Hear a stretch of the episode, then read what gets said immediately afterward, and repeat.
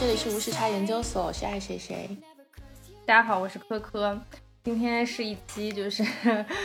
可能会制造一些焦虑的节目，但是我觉得这个话题也在最近的这个网上引起了大家的热议啊。我觉得可能对于很多人来说，这都是一个没有办法避免的需要去了解的话题。当然，我们也经常听到一些人在谈论这个事情，包括前段时间有很多热播的电视剧，其实也都呃在讲述这方面的内容，然后也。也让大家又掀起了新一轮的焦虑，特别是没有孩子的人也觉得很焦虑，所以我觉得这个话题势必我们需要聊一下。然后今天我觉得很典型的，我请到了这个层面啊的两派呃两两个部分的这个嘉宾啊，一部分是这个学校的老师，然后另外一部分呢是孩子的家长。然后大家听到这里应该就知道我想聊什么话题。我们是想聊很长一段时间都一直存在这种鸡娃的现象。然后我现在介绍一下今天的嘉宾啊，我们首先邀请到的是这个在广东的中小学的人民教师陈老师，然后让陈老师先跟大家打一下招呼。啊，大家好，我是一名小学教师，然后我也是班主任，已经六到七年的班主任了。哦，今年是我工作的第六年，但因为大四的时候也是在带学生，所以就算七年了吧，整整七年了。嗯嗯嗯。然后让我们欢迎另外一位嘉宾，是这个非典型，我称她是非典型北京妈妈。然后让我们欢迎扣子妈妈。嗨嗨嗨，大家好。那个确实是那个非典型的北京妈妈，就是非典型在哪儿呢？非典型一个是在，呃，相对于相当一部分全职妈妈来说，我是一个上着班而且还挺忙的一个一个一个一一一个一个妈妈。然后另外一个非典型在于，我们是我是属于，呃，北京教育的平原区，平原区 这一个妈妈，就是不是那种就是不是这种鸡娃的重灾区，所以所以不是那么典型，嗯，就就我的经验，回头跟大家聊一聊吧，对对对，对我我觉得今天其实挺有意思，就是我们好像也没有请邀请那种鸡娃重灾区的这种地方的父母啊，就是一一来就是主持人自己本身也不想听到这些很焦虑的东西，二来我们也想听听如果比较就是平平和的心态的父母到底是怎么想和怎么看待这件事情，然后也希望这期节目能够给听众有更多的呃不一样的这个观点的输送，对，呃。首先，我我想问一问，就是说，目前，因为因为确实离我们俩很远，离我和爱谁谁都很远，就是 毕竟到现在也没有结婚，也没有生小孩，所以我们也不太清楚，就是说，到底现在就中小学目前的教育情况是怎么样一个情况？就是说，因为经常会听到一些说什么，好像学生都会去线下课去超前学习，然后好像老师上课的时候讲的东西，大家其实都在线下班都已经学过了。我不知道会不会有这样的情况。嗯，你说这情况是有的啊，就是，嗯，会有一些孩子，他可能他可能在课外班学习经验比较比较丰富吧。对，嗯，丰富到什么程度？可能小学一年级就已经，嗯，比较比较有经验了，然后上网课都是很溜的呀什么的。嗯嗯，但是也会出现一种比较普遍的情况，就是因为他在课外班上过了。呃，一些已经已经学学过了一些东西，嗯，一个呢是他的心态可能会变得，因为他见得多了嘛，对，他心态可能就相对来说没有那么谦虚，他可能回来上课的时候，嗯，正常上课的时候，他他的那个上课的那个态度就没有那么好。另外一方面是可能他那个专注性会差很多，他觉得我会了嘛，他不听，对，这个情况是有的。然后另外一个情况呢，是因为课外班太多了，嗯。有些孩子非常疲惫，他就等于是一天他就跟赶趟似的。你想他，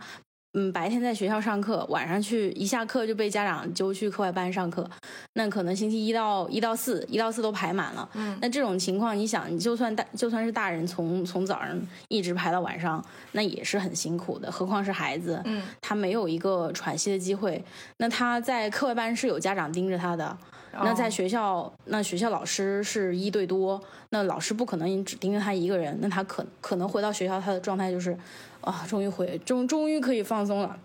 终于可以休息一下了，就是回来学校是一个一个休息的状态，嗯，啊，这种这种我我感觉就是我的经验就是，看到这种回来休息的状态，我基本上能够猜到他晚上在干嘛。嗯，然后跟家长一沟通，就是你这个班排的太多了，要给他排少一点儿，让他有个喘息的机会，不然回来就不用上课了。听起来特别本末倒置。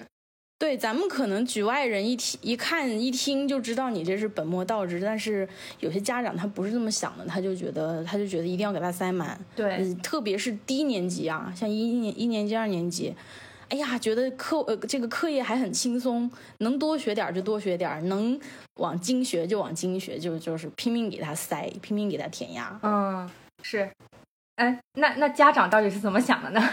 就是刚才听了陈老师聊，我突然想到一件事儿，就是，呃，我们原来幼升小的时候，就很多家长就是会在幼儿园大班的时候，然后就会给孩子报那个幼小衔接。但是我那会儿是就是特别推崇快乐教育，就是我们家孩子在上小学之前，就是字儿恨不得就不认识超过十个，算数就纯粹是个人爱好，就是他他想他有的时候想问几几道题，然后就考他几道题，然后就就没有系统的学过。但是我们那天去去面试的时候，我们后面走着一个一个家长，然后他就在问他们家孩子九十七加四十六等于多少。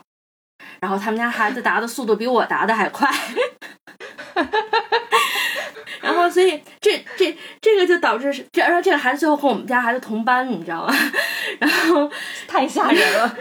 然后这个就导致就是刚上学的时候，就我们家孩子，就我其实还好，因为我觉得这种东西大家到最后都会会的。嗯但是就孩子上学的时候就很刚开始上学的时候就很焦虑，嗯，就是因为嗯因为因为就是比如老师比如打个问个问题啊什么的，别的孩子都都会，但他不会，反正就很焦虑。他那会儿也比如表现有一些就是就是非常焦虑的那种那种那种表现吧，具体。但是后来慢慢的就好了。然后到了二年级的时候，我们老师班主任在开家长会的时候，还特地请我，然后上台去讲一下我们家就是这个孩子就是怎么进步这么大的，就是从一开始什么都就是。就像我说的，慢慢的都会追上来的嘛。对就是所以老师还让专门专门请我去谈一下这个孩子是怎么怎么进步这么快的。但是其实我想说，确实那一年还挺焦虑的。但是你要说我后不后悔，我不后悔。你要让我就就是再回到就是幼儿园的时候，我可能还会这么做。嗯。嗯，我补充一一一个故事，就是因为我今天正嗯好见了一下我嗯朋友，然后他们小孩儿就是现在大的已经上小学二年级了，但是在当年选幼儿园的时候，啊、那个幼儿园的老师特别特别骄傲的跟家长们说。基本上从我们这个幼儿园毕业的小朋友，他说的是基本上都能够从一数到一百、呃你们美国幼儿园要求这么低吗？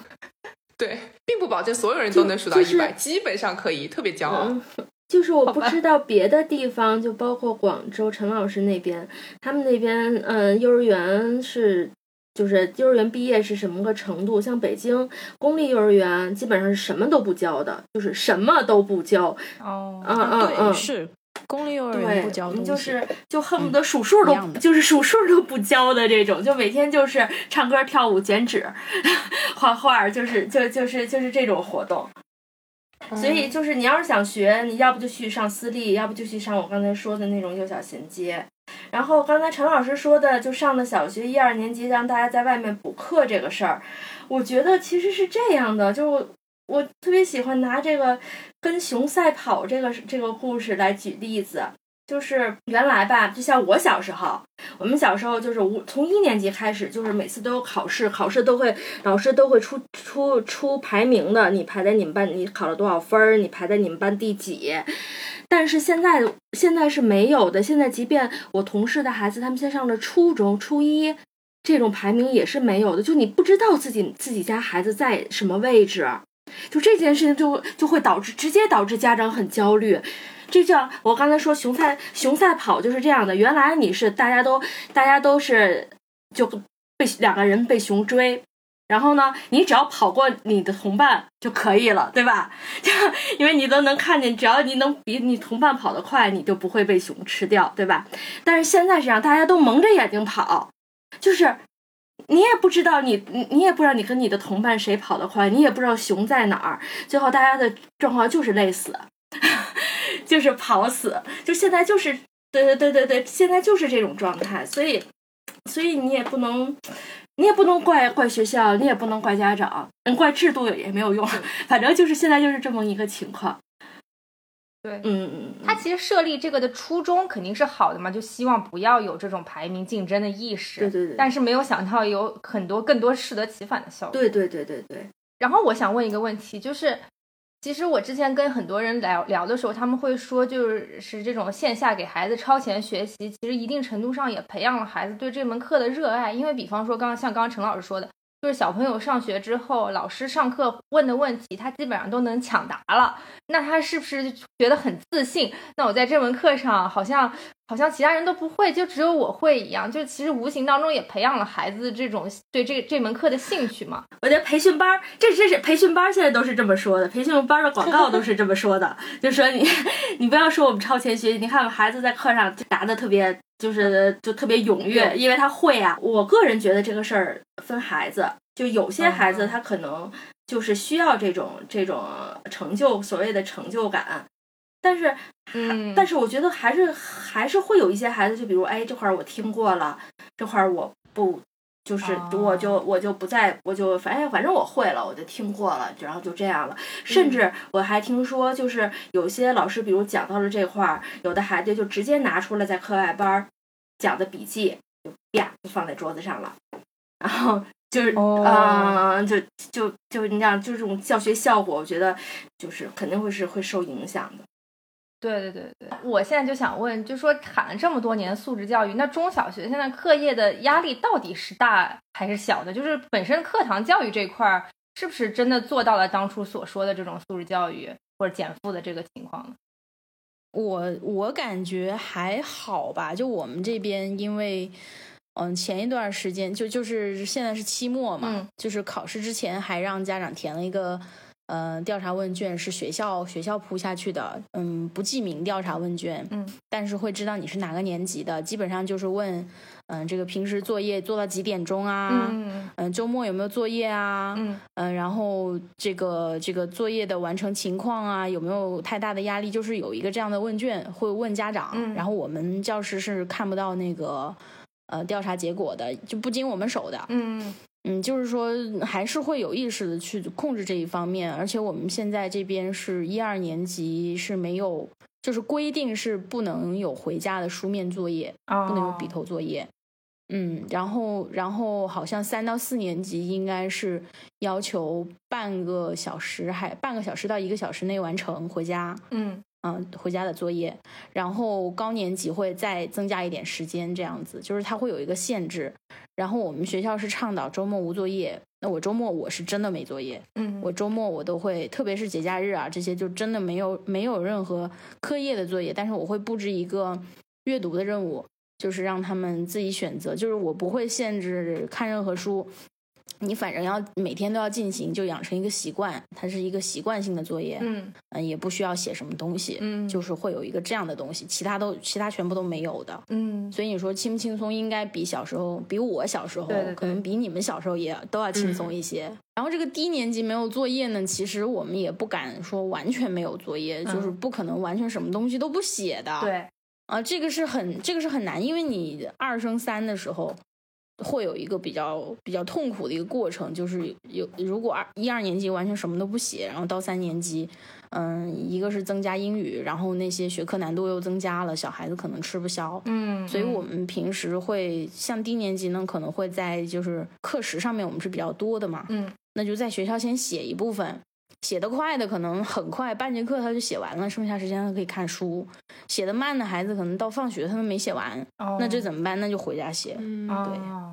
是不是就是因为现在学校教育的这种减负，然后造成了可能大家有更多时间去学课外教育？对呀，现在放学早啊，对对不对？你们能回想到以前自己几点钟放学吗？我小学好像是啊，四点四五点啊。对对呀，四五点，那现在是三四点啊，现在是三四点，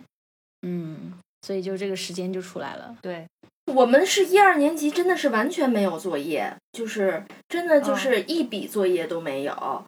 所以呢，大家就纷纷的开展 那个素质教育啊，或者什么。但我觉得这种东西，你就算六点放学，人家该该上课外班还是会上课外班的。就是我觉得跟跟几点放学关系不算太大。我们家是一直是就是以素质教育为主，然后那个嗯，就是我们我们有练舞蹈，有练击剑这样，嗯。然后，嗯，但就主要是我们这一周，就我们就属于那一，就是陈老师 说的那种一周基本上都排满了，但是就是就是以素质教育为主吧，就是别的英语肯定是要上的，别的就有一单没一单的这种，嗯。然后那像什么编程啊？没有没有没有没有，现在不是也炒得很对对对，就是很身边有很多人在上，但是我我们我们没有，对对对。但是就是，但是我们这也排满了，因为我们击剑一周要上三次，啊，跳舞一周要上两次，嗯，你们是走这个路线的，嗯，就是其实就是你像击剑，我觉得就是挫折教育，对对对，因为就是这种运动，我不知道大家有没有看过哈，就是那种他就在一秒钟、两秒钟就决。能决出胜负的这种这种运动，就是我觉得对对孩子的这种心理还是就是挺锻炼。对，可能现在你看，就是这种现在孩子就是有心理问题呀，然后这种就是比较多。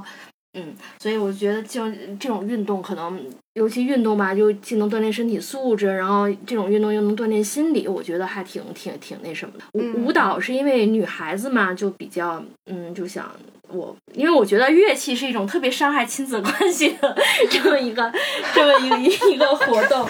所以就舞蹈还好一点嗯，所以就就就选了选了这两项这样。那我就特别想问寇妈一个问题啊，就是。你既然你这个课外也好像没有怎么上这个课，然后那你那个学业是怎么又突飞猛进被老师表扬的呢？你就是他是他其实是在学校自己学好的，还是其实你线下也花了一些时间帮他在辅导功课这样？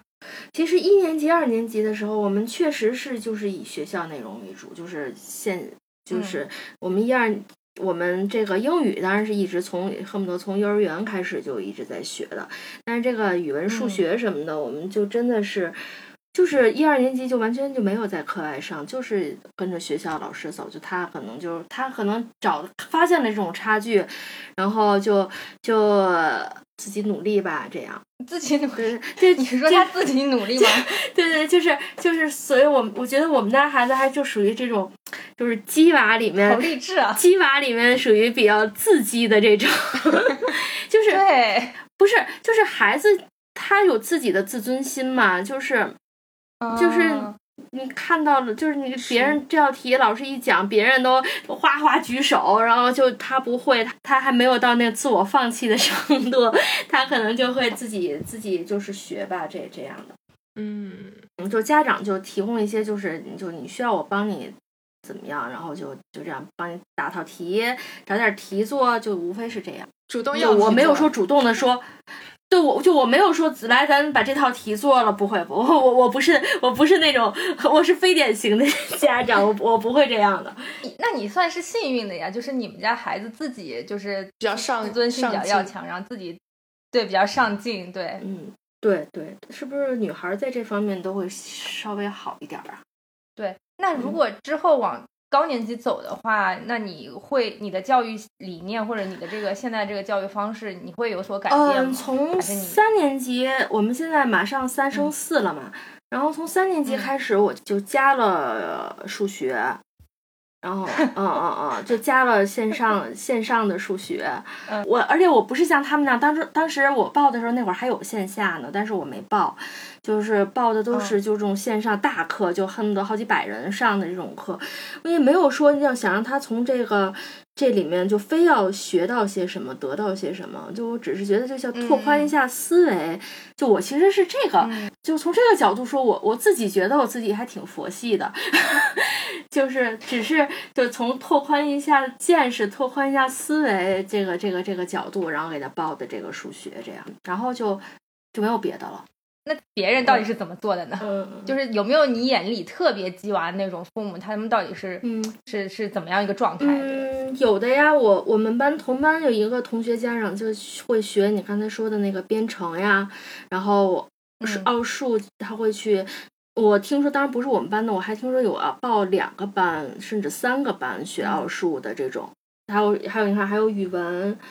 就这种英语英语还可以报这种普通的，就是有应试方面的，有非应试方面的。对，就只要你想，就是没有空白的那个班儿，就是没有你想报还就是还没有开的那种班儿，这样。嗯，哎，那那我想问陈老师，你觉得就是其实这种线下的课上的到底有没有什么真的作用？那比方说像这种奥数啊，或者是这种编程，其实有一点像是开发大脑类的这种，或者是我我我不知道这个到底有没有这个真正的这个效果。这个问题你问我，我第一第一反应就是那个职业习惯，第一反应就是不要问我，我也我不能回答你。是 不是有很多家长也问过你这个问题？就是你你觉得有用，就对对对，就是我职业的反应就是你嗯，家长来问我，你觉得你觉得有用，你觉得合适，你觉得想给孩子上，你就上嘛，你就不要来问我，因为我也没上过那班儿，我也不知道上了会什么样，就是他那效果怎么样，或者是上完能学到什么东西。对，嗯，特别是给我们老师来评判，万一你上完你又你又没效果，那你是要来找我吗？那就现在就是会有一种这样的习惯。也是也是也是这些年可能这个学校跟家长的关系啊，相对来说比较比较脆弱一些，所以我们所以我们的职业反应会是这样子的。嗯，不过你现在问我呢，就是。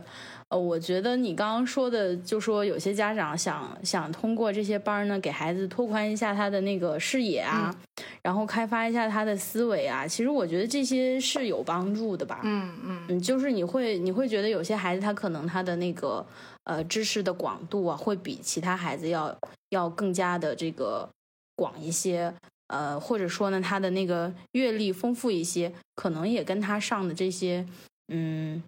相对来说，不要那么功利性的那种那种课外班是有关系的。嗯嗯，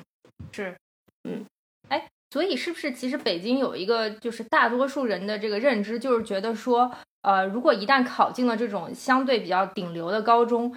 等于说就是一只脚已经迈入了北京的这个各大名知名的高校，就是最最差的话，其实基本上也有一一本的保底，是有这种共识吗？嗯，其实尤其像海淀来说，就因为我。我我上班在海淀，所以我我很我有很多同事的孩子，他们他他们的孩子都在海淀读书，他们就是这样，就比如海淀的六小强，嗯，他们上上北大清华的比率，比如像清华附，他上北大的比率甚至是就是非常高非常高，但是你可能你你别的一个区可能就是你这一个学别的区你可能这一个学校可能也就出一个甚至一个都没有，但是你像像清华附中他们可能。我具体我不敢说，因为我我不了解具体数据，但是比例真的很高很高。嗯嗯嗯嗯，这个其实是不是也是变相的一种教育资源分配的不公平或者不均匀？就是北京怎么会？我我自己也其实挺讶异的，北京居然每个区和每个区之间会差这么多。嗯，对。可能就是因为你看，像海淀就是高校，高校比较多嘛，就科科研机构啊什么的比较多，就是这种教育资源可能就会比较比较往那边倾斜，这样对。而且学生资源也只会越来越好吧，因为只有那些特别牛的小孩才能够进到这些高中甚至初中，甚至他们甚至很很多是考二代，就是 他们的父母就是 对他们的父母就是以特别。对特别高的姿态挺进的那，就是比如从外地也好，在北京的也好，就是清华北大的的这种这种这种高知的家庭，然后继孩子继续留在海淀，就这么一一代一代一代的这样下去。嗯嗯嗯。对，那说回鸡娃这个事情，嗯，像现在北京的话，就是你觉得这是一个很普遍的现象，还是可能只是某一些非常头部的人在制造的这种现象？嗯，我觉得为主，就积完这种情况算是普遍，但是就积的只是大家积的程度不一样而已。就是你想想，我昨天我的朋友也认为。因为我我我说我我觉得我没有什么资格聊鸡娃，然后后来又我们就聊到了我闺女比赛这件事，然后他们放，然后聊完了以后，他回来说，嗯，我们我们都觉得你挺适合聊鸡娃这件事儿的，就是就是大家这个这个这个程度不一样，或者说方向不一样，或者关注的重点，对对对对对对对对对对对对对，就是可能有些人他积在就是。就是你看北京现在考 PET 什么什么 KET 什么 FCE 那种。就大家都非常非常的疯狂，就恨不得这个好像是那个牛牛津英语考试，对对对对对对对，就这种。你看每年北京的考场都已经都就爆满，大家很多家长都会就会去外地考试。你看这也是鸡娃的一部分，对吧？嗯，哎，嗯，考这个试的主要的目的是为了什么？嗯，其实归根结底，我觉得就是。你这个还是刚才说的这个学校好学校，大家争夺这个好学校，好学校标准对，比如我这好学校每年我们打个比方，它就能收一百人，那它总得有一个标准来收这一百人。对吧？大家考试你都考一百，在学校考试都考一百分儿。那我用什么标准来来筛呢？他说：“哎，你你考过了 PET，哎，那那我就收，那我好，我现在就收考 PET 的，考 PET 考考考的比考的比较好的。那我怎么着就好？哎，大家现在都考，然后大家就都考 PET，PET 都考过了，那怎么办？那我我还是我还只能招一百人啊，对吧？我老师就这么多，我还只能招。那我怎么着呢？然后大家就去考什么 FCE。”然后就去，然后我就去收这种，然后慢慢的大家就都卷上去了。就是我觉得就是这样的，是这是这样的，对这种情况来造就了大家这么这么这么鸡娃的这种情况。对，是不是这个选拔的标准其实是越来越，呃，怎么说，越来要求越来越高了？以前可能就是一个考试试卷就能够决定，就是说你可你可你小升初去什么样的学校，你有排名嘛？嗯，是不是因为这个？试卷现在已经分不出差距来了，而且可能就是这个运气的成分会很大。对对，就现在对，就是分不出差距了。对对对，小升初这个这个考试不考了呀。嗯，就我们这边，我们这边是这样。就我我知道全国可能各个地方情况不一样。对我们这边是直接没有这个考试了，就是你不存在用分数去去。呃，帮你划分到不同的学校不存在。那你们这个升学标准是什么？他想把这个事情简单化，但是把这个事情给复杂化了。我们这边现在是摇号哦，小升初是摇号，对，那就是纯看运气的成分。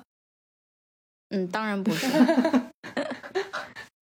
好吧，那广州这边情况怎么样呢？之前也跟一些广州的朋友聊，然后说好像广州整体教育的这个还是比较佛系的。就是他们从小长大的那个环境还是比较宽松的，我不知道多年之后现在是什么样的情况。比较宽松，嗯，还是挺宽松的。就是可能跟内地啊，嗯，或者特别是北方的北方的小朋友比，这边小朋友已经比较轻松了，相对来说。对，父母对孩子教育这一块呢，有很激的那种表现吗？有的，有的，就有我刚刚说的，也是存在那种，你说可能那小孩儿。一天到晚都连轴转的，也是存在的。对对对，这种孩子特别累。其实我们当老师还是挺心疼小朋友的。对，现在小朋友，现在小朋友比我们小时候要辛苦的多呀。是，那那这种孩，就是这种父母是普遍的一个存在的，还是其实在广州会比较少？普遍存在的呀。我那个有个朋友家就在那个一个特别有名的。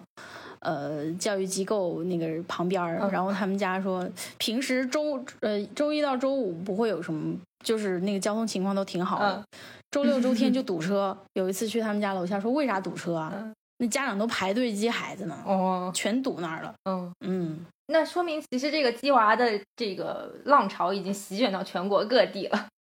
我感觉是不是大城市会严重一点？对，而且而且也存在资源不均衡的情况。我感觉这个就这个事儿讨论起来，就像就像贫富差距这个问题一样。对，就是可能越越积的地方越积，越不积的地方越富。对，是因为它没有没有东西可积。嗯，是。那像广州的话，也会存在这种可能区和区之间的这个教育资源会差很大的情况吗？会的呀，会的呀，因为各个区的那个财政情况是不一样的，教育办教育要靠钱的嘛，嗯嗯嗯，然后各个区的政策具体的政策也会有不一样，嗯，所以就还挺挺乱的感觉。那现在整个教育改革层面有在重视这一块的教育分配不均，就是资源不均衡吗？有有在有意识的去改善这件事情吗？那就是他们在调整这个结构嘛，就等于以前是可能一个学校一个学校，就是我说中学啊，一个学校一个学校，但是现在是一个教育集团一个教育集团，就是那些比较有名的学校，他可能会呃这个以自己的这个名义啊创建一个这个教育集团，然后他们会呃创办一些所谓的民校，就是民办的学校，但是是挂的这个教育集团的这个牌子。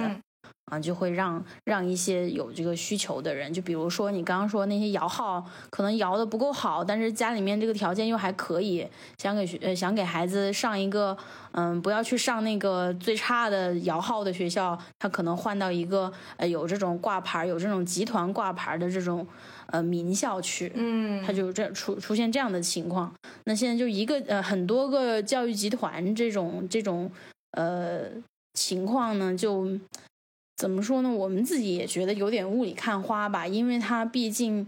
以前的那些老牌的学校好，嗯，那是他自己他们自己多年深耕嘛，对吧？那你现在这个教育集团，你要办学校，你要有人，那你这些人肯定不可能是原来的那些人，嗯，他就嗯，肯定是存在着一些，呃，你这个名校跟原来的那个原来那个老牌学校肯定还是有一定的差距，嗯嗯，是。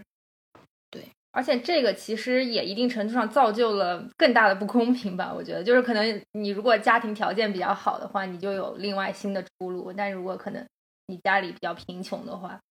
就或者条件没有那么好的话，可能就没有办法走这条路。我觉得陈老师说的可能就比较那个隐晦了，其实就是就是交钱嘛，就那种民办的学校，就是你交够了钱，然后你就可以去上一个，就是嗯。就是名，他挂着挂着一些名校牌子的，他所谓的实验或者叫另外的什么，就是公公分校，对对对对对，就类似这样的附属附属学校啊，就是这这样的。这种的话，老师的这个师资会差很多吗？我觉得有些学校，它是真的是它那个两边学校，就像就像我我知道清华附，他们就是嗯。他们是在一个校区里面上课的，就是在一个校园里面上课的，所以可能这老师就会就是就是一套老师嘛。但是有些学校可能他就是就是挂个名而已，他离着八丈远就挂一个名，然后但是你就是说你是这个学校毕业的，就仅此而已。对，嗯，因为听说北京会有一一些那种，就是比方说这个开发商在这里建了一个小区，然后建或者几个开发商在这里建了个小区，然后他们就会让一些名校。是不是在这里设一个分校？对对对，会是是是不是会有这种情况？对对对对，有，他可能会有有些可能会有个别老师来吧，就是他还是分学校，但但这这种等到就是适龄的，就是到到了升学年龄的那个家长，他们就会都会很清楚，就是哪个学哪些学校确实是就是有老有有有好老师过来，但其实这个也我觉得就是不知道也无所谓，因为。大家都最后都看成绩说话嘛。这个校区虽然它挂着这个的 名字，但是它最后出来的成绩就是不理想，最后它的生源也也不会慢慢的生源也不会太好，就是这样的。对，嗯，是。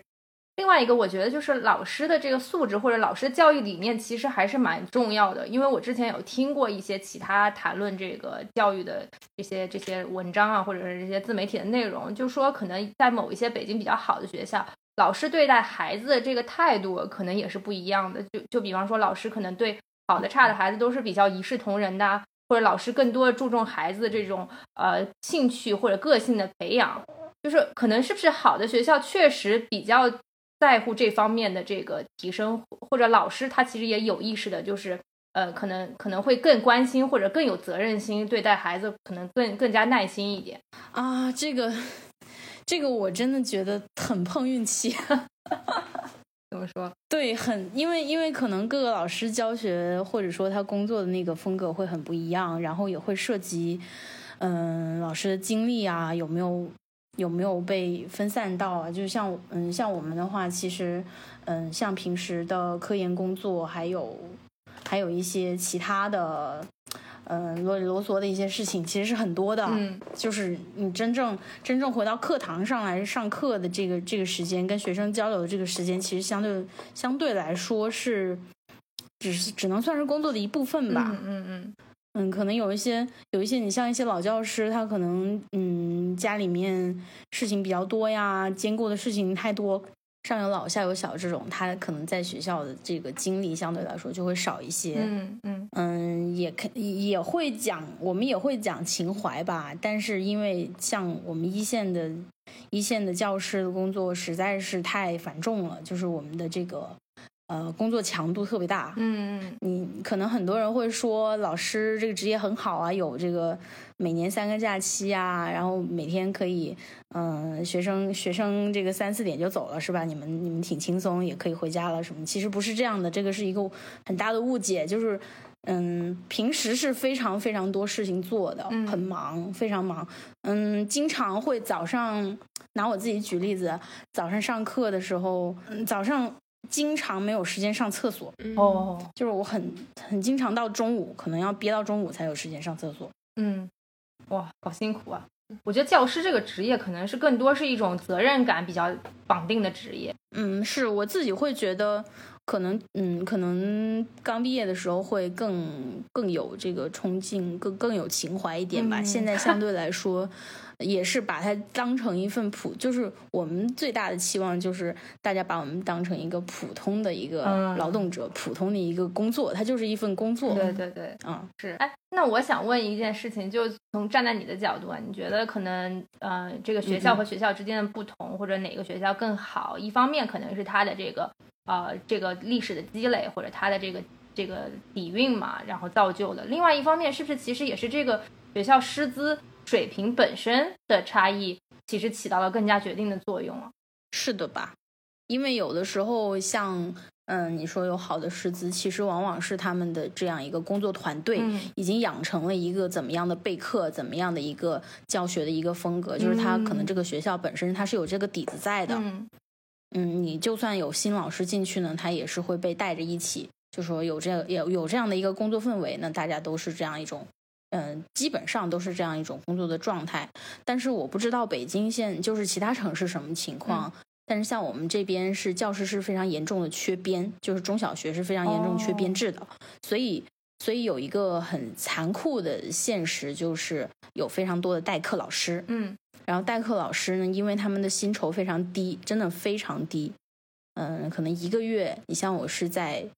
我是在广州的市中心了，可以算是、对市中心这样的区域，代课老师一个月只能拿到三千块钱。啊，你们感受一下这个这个薪资，那能有就是你给人家三千，大家是同工，，对同样跟嗯我这么忙，对吧？对，那你给人家这个工资，那你能指望人家给你做到一个什么份儿上？是所以呢，这个代课老师的问题就会，代课老师就是一个流水盘，就这个学期做就做一个学期，可能下个学期就换人。嗯，那这个缺编的问题是，呃，是什么原因造成的呢？缺编还是财政啊，没钱啊，哦，嗯，而且是而且是经年累月的这样一个问题，它不是说短暂的一个问题，这个问题实在是太久了。是，对我们是严重缺编，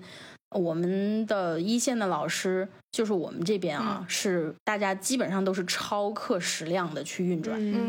嗯，这个很难想象哎，我觉得广州已经算是经济很发达的地区了。我们有一段时时间，甚至那个绩效工资是发不下来的。那这是一个系统性的问题了。对对对，所以就苦了孩子呀。这个这个确实是，你说你缺编，就直接导致你必须得招代课老师是。那代课老师工资又给不到位，然后就不停的换人，不停的换人。是，您正在收听的是无时差研究所。无时差研究所是一档横跨中美的播客节目，我们分居在大洋两岸，邀请各行各业的同龄人一起讨论时下中美的诸多社会现象。虽然每周都要配合着时差，以远程连线的方式录制节目，但我们每周的更新无时差，因为我们知道每一期的认真对待都会传递给世界各地的你们。如果你喜欢我们，欢迎扫描微信打赏码，或者使用爱发电给我们送来你的心意。详情请见本期节目的文字介绍。谢谢大家。寇妈，我想问一问，就是现在北京我知道已经有这种圈子了嘛，然后包括这个鸡娃圈子里面有很多自己的黑话，嗯，要不然我们先聊一聊，就是说可能有哪些比较好玩的这些黑话。我觉得就这种已经就是融入到大家就平常聊的这个这个过程中了，就也不会刻意说啊，我要说一个我要说一个黑话，这这这样的。对，嗯，就比如说我考大家几个吧，就是比如你们知道什么叫天牛吗？我看过，天生很牛。对对对，就是牛娃里面天生比较牛的，就就叫就叫天牛，然后人工牛呢，人工牛真的就是后天被激的呗。对，就激出来的牛娃就叫就叫人工牛，然后还有你们已经这么细分了吗？然后还有奥牛，奥牛是走奥数路线的，对对对，你看 大家都这种就是这不叫黑化呀，大家都都都很了解这种。啊，还有我刚才说的素鸡，就是素质教育，对，就是进行素质这这种，就像什么艺术类啊，这种这种体育类啊，这种这种鸡吧就叫素鸡，然后。哎，我问一个问题啊，这个这个是会自己家长自己说自己，我们家孩子是天牛，哎，是是叫天牛还是叫天王？我我们会说别人家孩子是天牛，哦，嗯嗯嗯，就自己都很谦虚是吧？对对对对，就不会用在自己家的小孩上。不不会不会，就比如说我说我们说，哎，那谁谁谁他们家孩子那是天牛，哦，然后人家说，哎，你们家孩子是牛娃呀，我们家是人工牛，就这样的，哦。是蛮谦虚的，我听出来了。对对对对对对对对，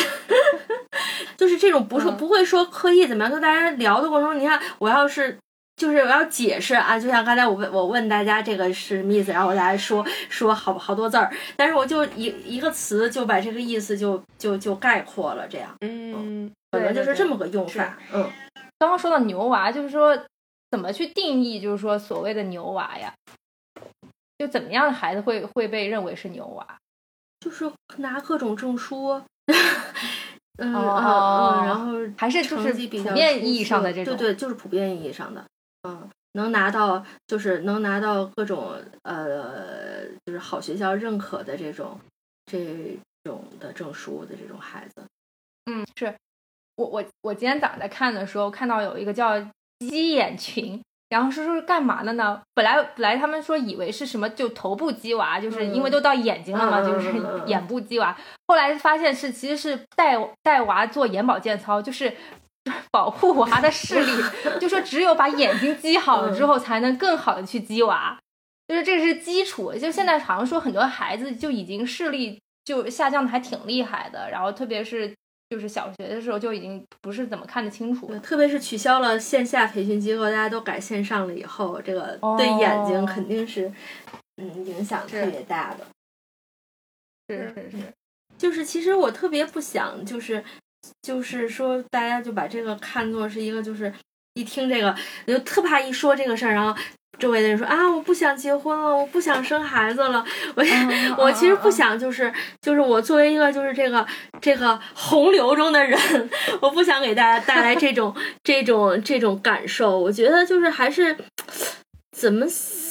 能就是就它就是一个过程，是一个你把它甚至可以看成就是打游戏，无论是升级打怪的游戏，还是明星养成的这种游戏，反正就是。就它只是一个过程，它是而且它是一个很短的过程。想等，就是可能我我就是我觉得幼儿园啊，就是小学啊，就是这之前的这种教育还还好。等到以后，可能就真的就是孩子他自己了，就是他自己的事儿。他可能到时候多说一句话，可能都就你你想跟他多说一句话，他可能都都都会不耐烦那个样子。就是这个，就是你能你能起到作用的教育，我觉得就这些年。就是甚至可能是打好基础，对对对对对，所以就是这只是一个就自己人生中的一个一个过程，一个很不那么长的过程而已。是，哎，那因为前段时间就是也有一些呃新闻爆出来说，就是国家好像也在出台一些政策去勒令停止这些线下培训机构。嗯嗯嗯，这个我不知道现在是怎么样一个情况呀？嗯，我们这边现在就是完全。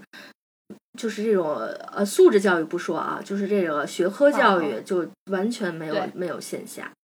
就是全是线上，哦，都转线上了，对对对对，就是没有关掉是吧？对对对对对对对，就是线上它线上目前还没有，但是据说也有也有不让办的这种趋势，但是目前还没，目前大家还都是集中的都是线上，嗯嗯，线上会比线下稍微好一点吗？就这就考验家长和更考验家长和孩子了呀。就是你看孩子比较小，线下的话可能还会有老师的这种这种威慑呀，就是这种这种气氛在。你线下坐在家里面吹翘着腿吹着空调吃着东西，就是就是 有些孩子他就是会会会会会走神儿啊什么的。就是很这种这种教学效果，我觉得肯定是有影响。但是现在这没办法，要不就是一对一，就是就是现在也有他们，嗯嗯，就是专门请到请到家里来，或者这种，或者在外外，现在在外面都不太可能，就只有说请请请到家里来，这这这样的。但是这个这种成本太高了，这不是一般，是是是。我刚想说不是普通人能负担负担起的，但是后来我一想，其实不是这样，就是到了那种程度，就比如说到了要中考的的的时候，那家里再再怎么样也会，就是再穷不能穷教育，就是就是就是这种情况，也会也会也会请去请老师的，而且还都挺贵的。嗯，对。我听我同事聊起过一件事情，就是说北京的那个名师一对一的线下课，然后有人特地从外地坐飞机飞过来，要给孩子报上这个名师班，呃，两个小时好像两万块钱吧，就一对一。一你得找到这样的名师，就是就你能愿意线下偷偷教你，就你能 搭上这样的名师。一般来说，可能大家找的也就是就也找不了那么名的，但也都挺贵的。对，就几就是虽然可能没有上万吧，但是上千肯定肯定就是随便就上千了，这样一个小时。嗯嗯嗯。那从你的角度上来说，你觉得就是比方说这些线下课啊，或者是线上课，如果这个趋势停办的趋势就是逐渐这个就是就推广开来之后，是不是会让这个鸡娃的现象有一个比较明显的缓解呢？还是其实作用并不大？前段时间网上转有一个。文章说是韩国在上个世纪七十年代末八十年代初的时候就搞过这种，最后滋生的就是全大家都是一对一的这种贵族教学。你这样就其实我觉得这不是这不是国家想要看到的。我觉得如果真的想改变这种就是各种。鸡的这种现实还是得从根源上解决，就是你考学的这个制度，它它没有它这个标准没有改，你这些改都只能是让大家再找更偏、更更隐蔽的这种路来来来鸡娃这样。嗯，是。但是你换一个角度说，你这种。它教育资源是有限的，你看，像刚才陈老师说的，广州这儿还有这个老师的这个薪资，这还成问题呢。你更不可能说我扩大，我扩大更更大的学校，聘请更多的老师，然后来开展这个优质教育。所以这个这个资源它就是有限的，你说它就只能通过一些选拔的方式来来来招学生，就是这种这种矛盾，我觉得，我觉得。至少在我觉得我能看到的这段时间内不可调和。对，嗯，对，我觉得往上说，其实更多的还是在于，呃，就是工作或者是这个名校毕业，呃，或者大学大学生的这个数量，其实是超过了这个市场能够提供的职位的。就比方说，我举个例子，就最近有很多公司，我看他们嗯在招那个实习生嘛，然后不管什么样的公司，你就哪怕好稍微好一点那种那种金融公司。都会写这个清北复交优先。我想说，人家这么 top 的学校现在这么不值钱了吗？你招一个实习生还要清北复交优先？我觉得，我就我就是觉得说，可能是不是疫情也造成这个市场的工作相对来说是已经是极其饱和的了，然后能够给这些毕业生提供的就呃就职的岗位就很少了，以至于如果你不去到更 top 的地方的话，你就没有办法真正的获得你理想的这个工作。就是我，我觉得是不是其实这个是一个系统性的问题？我听说，就像在在美国，其实现在我觉得可以，就像这样，就是在美国，他们不是有有一部分就是精英教育，他们恨不得从小就开始的是那种精英教育，那大部分人呢，走的就是这种蓝领的路线，就不要有。那么多，就不要有那么多的思想，就也不要就也没有那么什么的教育，就是大家上学出来有个工作，然后大家你好我好大家都好的这种这种然后状态就能也就家也养得起，就能生活得下去，就就我觉得就可以了。像现在我看我看北京现在也有这方面的趋势，就是因为北京现在的高考的升学率基本是百分之五十，对不？不是高考中考，然后呢剩下的百分之五十呢？就是走的大概就是这种蓝领的这种路线，就大家其实就是嗯技术技术呃职业培训，嗯技术培训这样，然后出来就是有一个工作，然后就就这么生活下去。我觉得这样其实也挺好，没必要大家都卷在那那清北复交 那那个那那个里面。但是我觉得这个让让大家接受，可能我觉得还是还需要一一定一定的时间。谁不希望自己家里有个大学生？对对对对对，谁不希望家里有个清北复交呢？这样的。对，嗯，我觉得可能还是就职业的这种阶层感。在国内比较强吧，我觉得在美国，你在一个小地方，你在一个工厂工作，你拿的工资也是会很不错的，你肯定能够有一个比较好的生活，能够买起买得起，就是在当地买一个那种，你不是说大豪宅，你买一个小 house 肯定是没有问题的。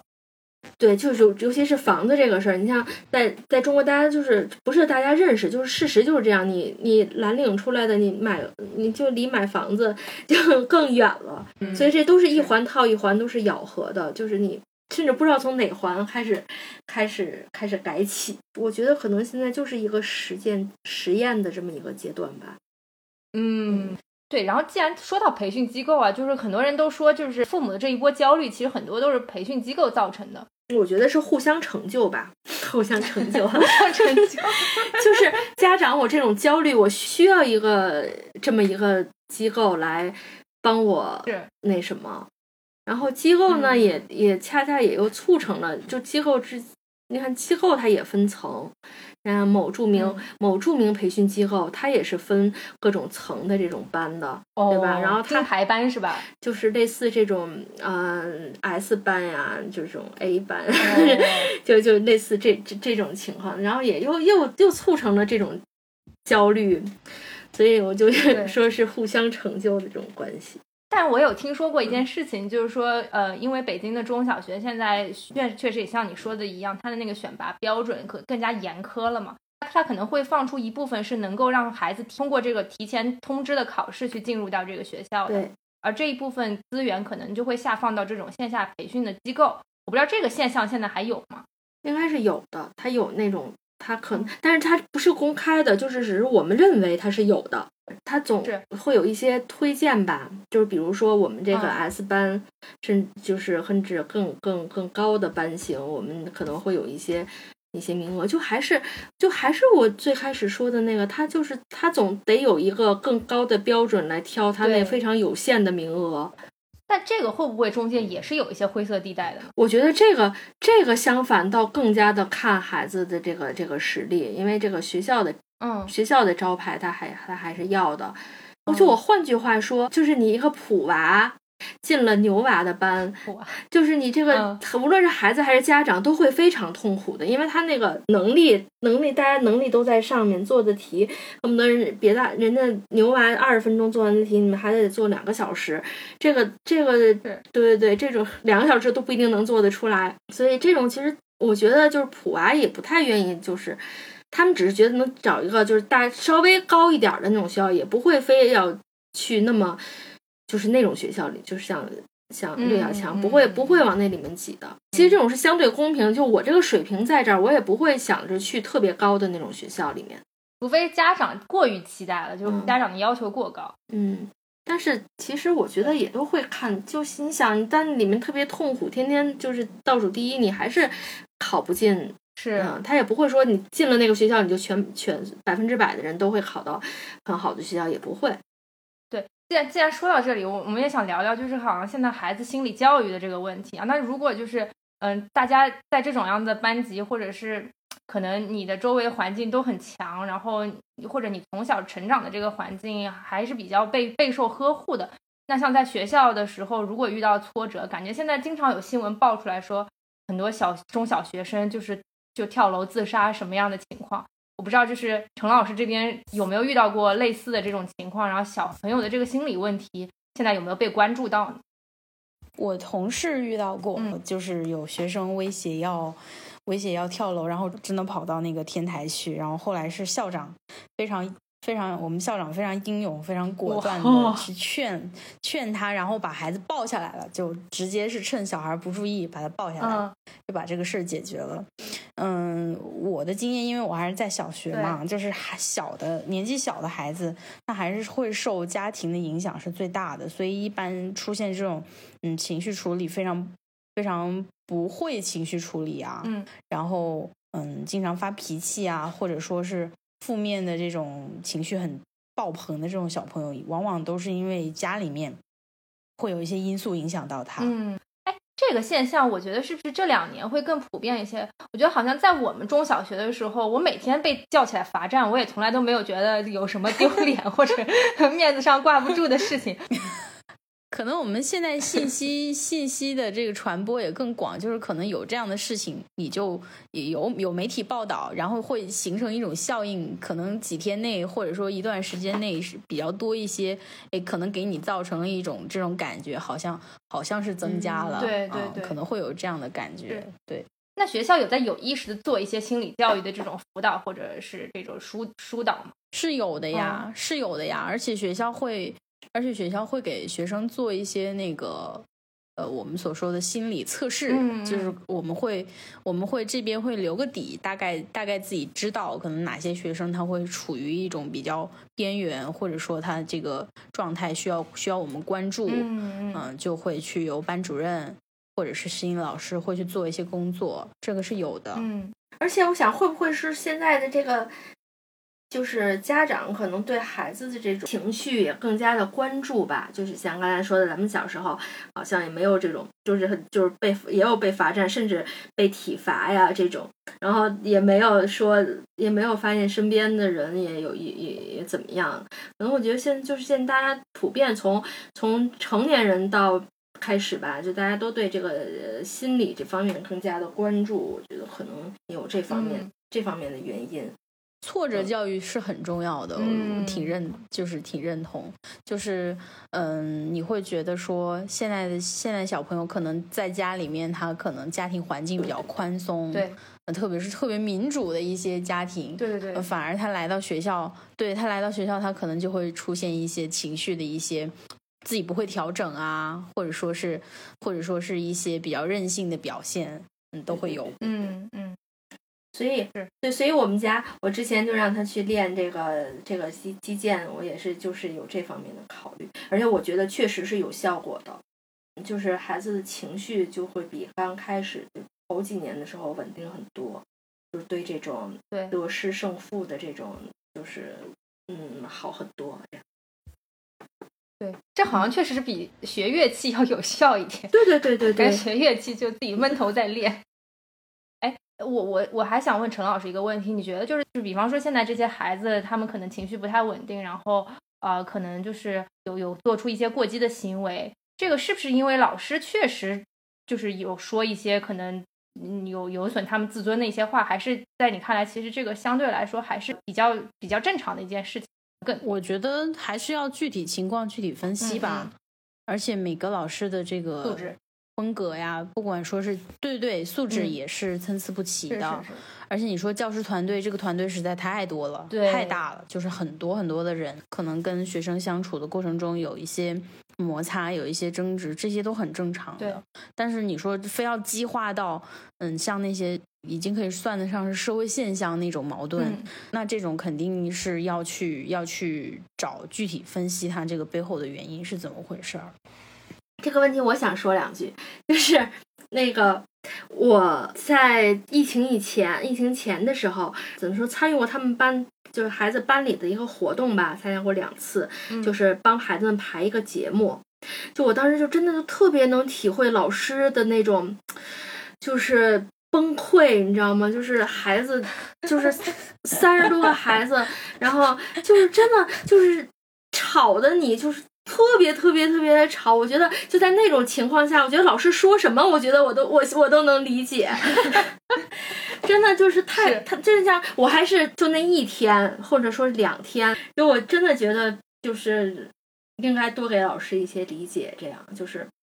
还是我觉得尤其在这种孩子这种心理上，我觉得还是就我甚至就觉得家庭教育其实占更加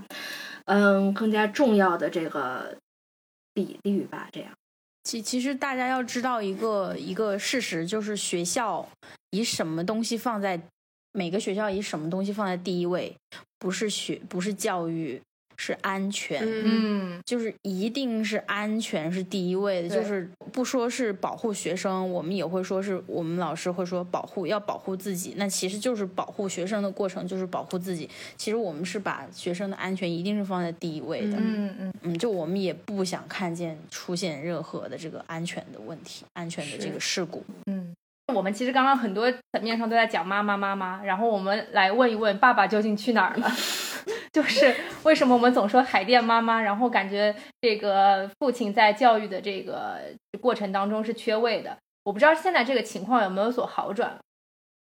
嗯，现在确实就是也是有这样的情况的，然后爸爸来负责来带孩子，但现在好像似乎爸爸带出来的孩子，有些就是不输妈妈，就是爸爸带孩子不输妈妈带的孩子这种感觉。嗯嗯嗯我这边感觉是这些年会好一点，嗯就是早前可能就跟妈妈们打交道会更多一些，特别是开家长会，可能你乍眼一看基本上是妈妈，可能个别几个爸爸。这些年会稍微好一些，有一些会是确实是像就是爸爸带，妈妈管的比较少，反而找妈妈的情况。可能他会说你你这个事儿你要去跟他爸爸说，嗯。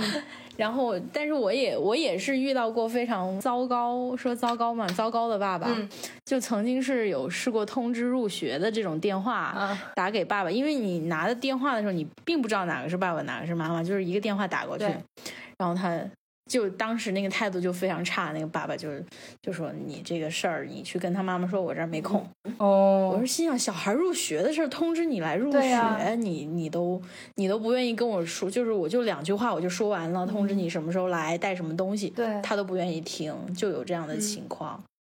然后我自己亲身体会还是就是父母都重视，都呃重视跟孩子的连接、嗯沟通，愿意跟家呃跟这个老师嗯互动的这种这种家庭，往往带出来的孩子会更优秀一些。嗯嗯。那爸爸和妈妈在这个教育的过程当中会有什么比较大的不同？会的，包括心态上。会的，嗯会的。就是主要我觉得爸爸可能爸爸们可能更加理性吧，嗯，对，更加理性，然后 情绪对是的情绪更起来情绪更稳定一点，这样。爸爸也不会被线下那个培训机构搞得很焦虑，是吧？一般线下培训机构，一般我觉得好像都主要爱找妈妈，就是比较你可是你是马上要马上要暑要暑暑期啦，暑秋啦，你赶紧续一下费吧。就妈妈容易比较跟、嗯被带节奏，然后爸爸可能就会比较、比较那什么，而且爸爸说，爸爸这时候就会说了啊，我很忙，怎么怎么。哦对对对对，就在家庭教育上，可能爸爸就是更加理性一点儿，然后情绪能更加的稳定一点。对，就妈妈比较容易激动，比如说我有时候也跟我我们家孩子着急这样，但爸爸好像一般都会相对好一些啊。但是我觉得我就是家里面还是就应该教育孩子，还是应该。一个人为主导比较好。其实是这样的，就是我觉得这两个人，就是两个人的关系，谈恋爱的时候是一种关系，结了婚以后，就你嗯两个家庭了，就两个人关系又会发生略微的那种改变。然后呢，等你有了孩子以后，这育儿观上，因为育儿观特别反映就现在是比较流行那个词儿叫原生家庭，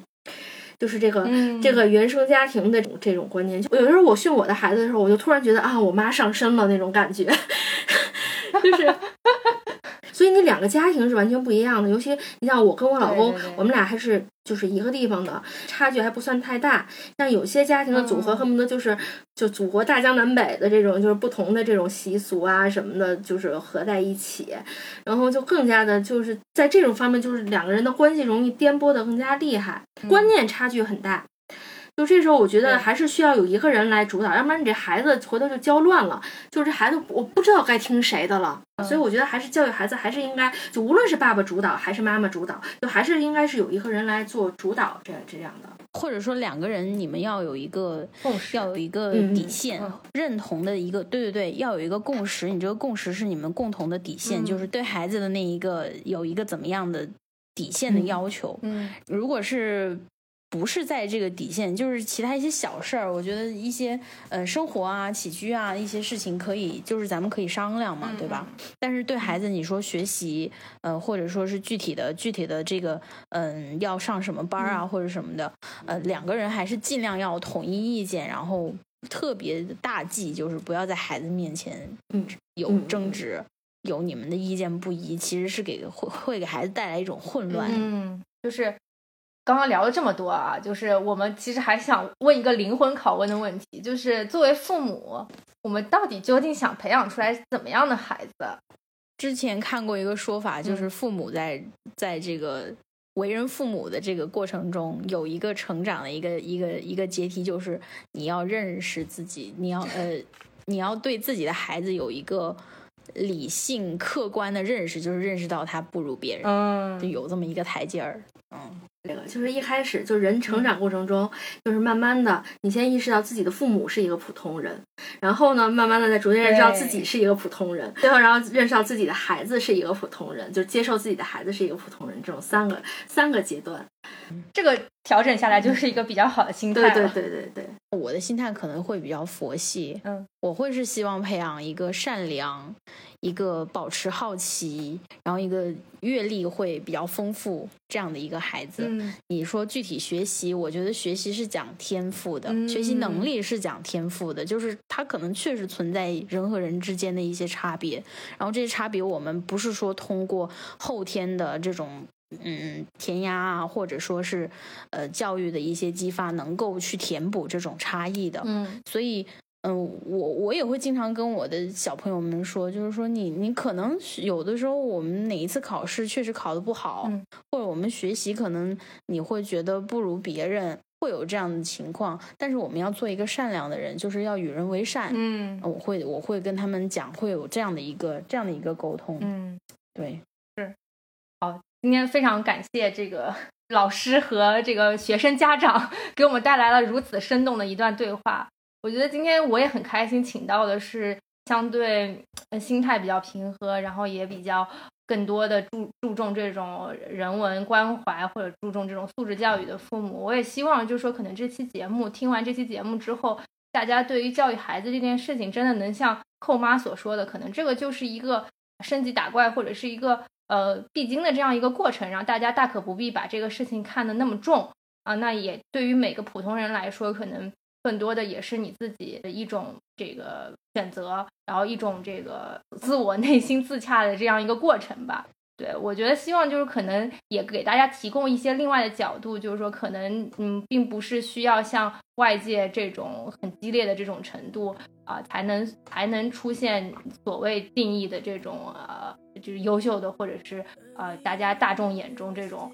啊、比较牛的孩子。我觉得可能更多的是父母。啊的一种心态的调整吧，就像寇妈说的那样，就是说可能一开始现在这个阶段只是很短暂的一个基础教育的阶段，之后更多的其实是孩子自身的这种努力和自身的呃这种能力的所所才能造就的，对。然后我希望就是说可能听完这期节目的，就是同龄人或者是父母啊，能够有一个比较好的心态，在面对以后孩子成长和教育的过程当中，我觉得这个其实也是我们做这期节目的目的吧。然后我们，呃，这次是做了两个系列，我们做了一个中国教育和一个做了一个美国教育。我也希望说，可能有一些对比，能够给大家更多的一些啊、启发，或者是提供一些不一样的角度和看法吧。啊，然后希望所有的孩子都能健康快乐的成长。哎，我觉得这个是 是可能是大就是未来就是教育这一块，可能是真的是未来几十年一个不变的主题。那也希望就是我们的下一代真的能够，嗯，还是在一个就是经济富足的基础上能，还是能够有更多呃内心丰富，或者是能够有一个快乐的童年吧。就之前经常有人说说那个呃很多小孩从小到大就被激，就是就像我们可能十八岁时候是二十岁之后读完书之后开始工作，那工作二三十年就基本上就退休了。可是这些孩子从生下来的时候就已经开始工作了，他们 可能工作二三十年，到三十几岁的时候就不想工作了。我觉得可能也会有这样的情况，然后其实也是给各个父母、各位父母多提一个醒吧。然后这个心理的问题也希望得到大家的重视。对，那今天节目就到这里啊，非常感谢两位嘉宾的参与，谢谢，谢谢，好，拜拜，谢谢。好，那拜拜。